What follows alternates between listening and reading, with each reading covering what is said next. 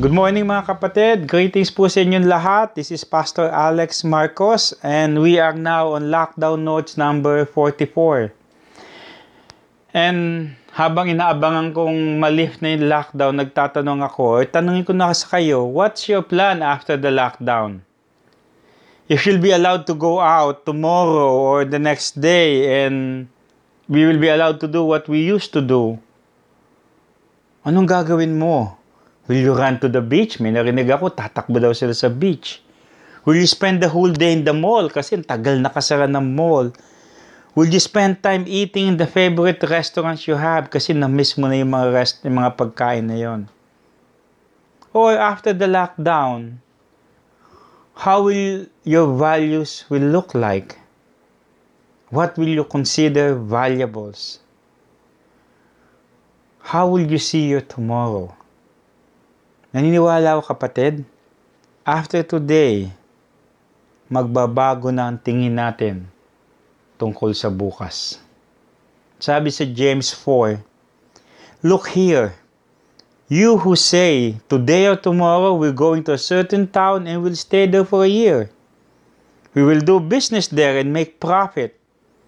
Sabi niya, how do you know what your life will be like tomorrow? Alam ba ano itsura ng buhay mo bukas? Your life is like a morning fog. It's here a little while, then it's done. Scripture reminds us to value our life very carefully. Let's not waste a single day of our lives. May nakita akong post ng kaibigan ko sa Facebook about giving away his expensive watches because he realized that those things doesn't add value to him. And in reality, he only needs isang relo lang para sa buhay niya. Kapatid, nag-iisip ka ba ng bagong business after the lockdown? O nag-iisip ka na ng mission mo sa buhay? Alam mo, hindi naman masama magnegosyo. Pero sana after this, this experience, that we will all start a life with a mission, a life-changing mission, not only for us, but for also for our children and our children's children. Nagplano ka ba mag-abroad? Bakit? Anong reason mo? Is it about money? Lahat naman tayo nangangailangan ng pera eh. We need to provide for our family. Pero kapatid, tingnan mo to. Pag-isipan mo lang. Pag mag-abroad ka to work to provide for your family's financial needs and you're addressing that, a question I have, sinong magbibigay sa anak mo ng kanyang emotional needs? Sino magbibigay ng physical needs?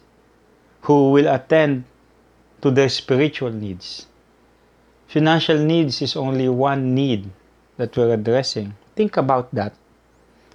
Scripture reminds us how we can know what life we have tomorrow. Sabi niya, paano malalaman ang buhay mo bukas? We can't. That's why we have to value each day of our lives. We are reminded, our lives daw parang usok, parang hamog, panandalian lang, hindi magtatagal. Siguro sa nakaraang 43 days ng lockdown, na-realize na natin to. We can't live for tomorrow, but certainly we can live for today. What should we do? And that's the question. Imagine, kapatid, it's the last day of your life today.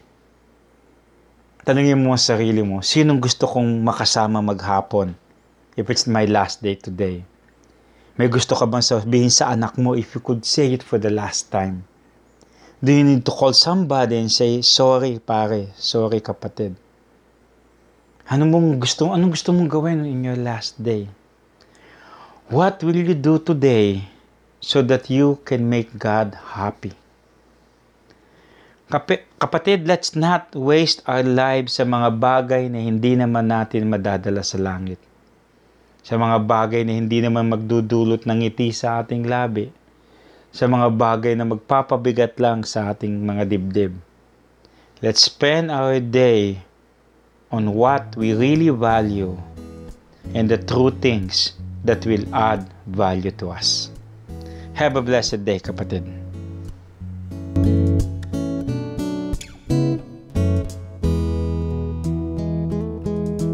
Thank you for listening to today's message. To know more about this ministry, just look for CCF Commonwealth on Facebook or visit www.facebook.com slash ccf commonwealth.